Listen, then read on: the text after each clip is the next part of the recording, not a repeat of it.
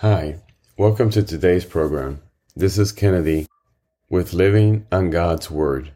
Today we're going to be reading 1 John chapter 5 from the Jesus Bible NIV edition.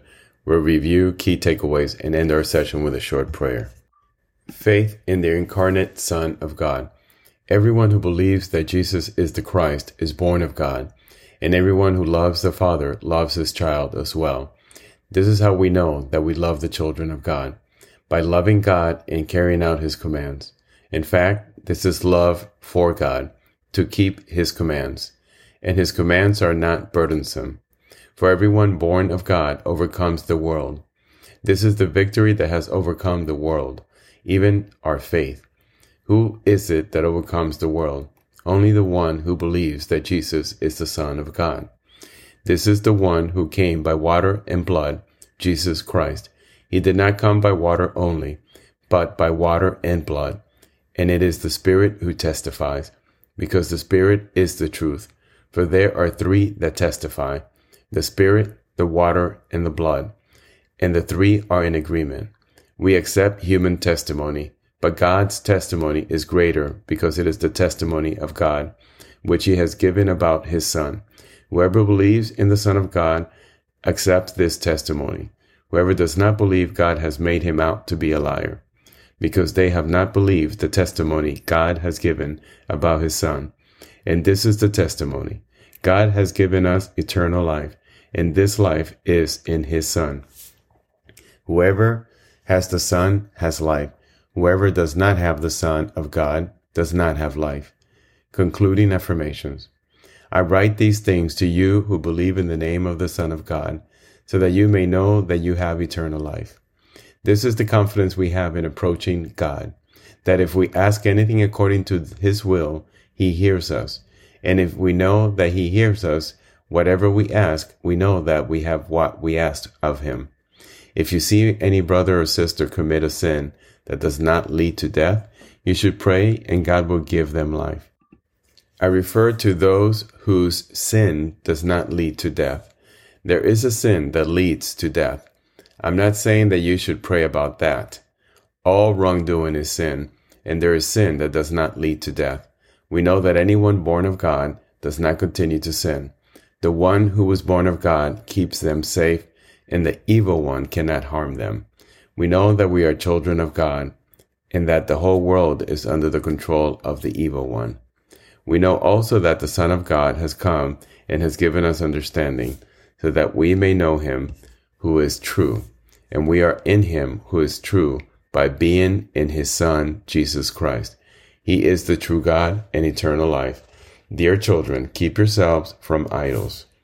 This is the end of 1 John chapter 5 and also concludes the book of 1 John. So let us review what John is telling us in this last chapter. He's basically saying that we are the Son of God and we can be identified if we believe in Jesus Christ. If we don't believe in Jesus Christ, then we're not the Son of God.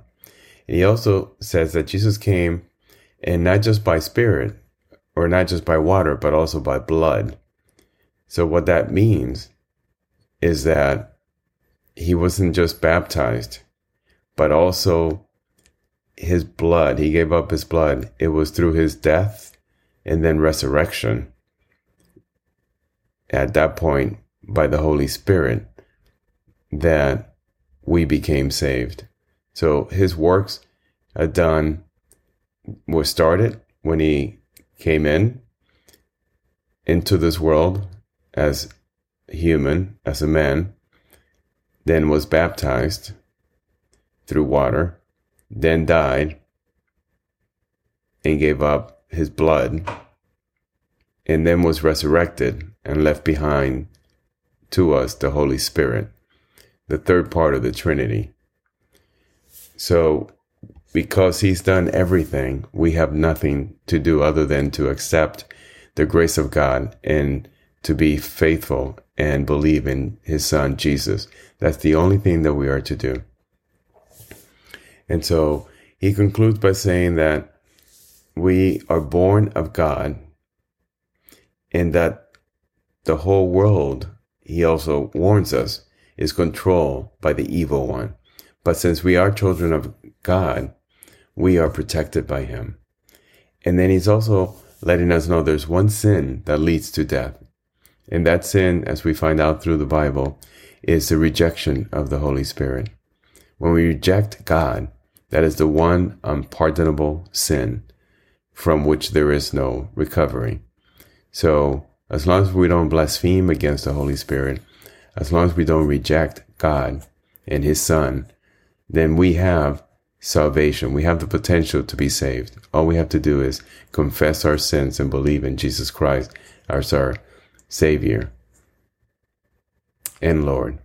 So let us pray. Father God, thank you for your words of wisdom. Thank you for letting us know that all we have to do is believe.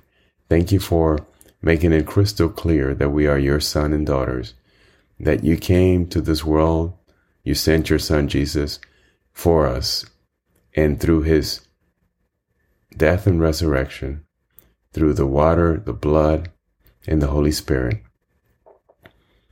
we are saved. So, Lord, we thank you and we love you.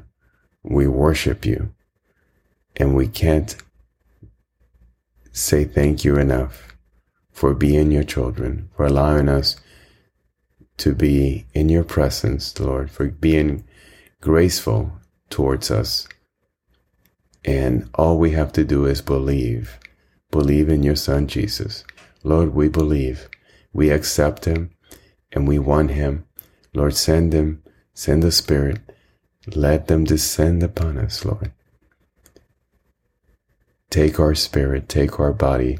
We belong to you, Father God. We ask this in your Son, Jesus' name. Amen. This concludes today's reading and interpretation of 1 John chapter 5. We hope that you will join us again tomorrow. God bless you. This is Kennedy, your brother in Christ, always.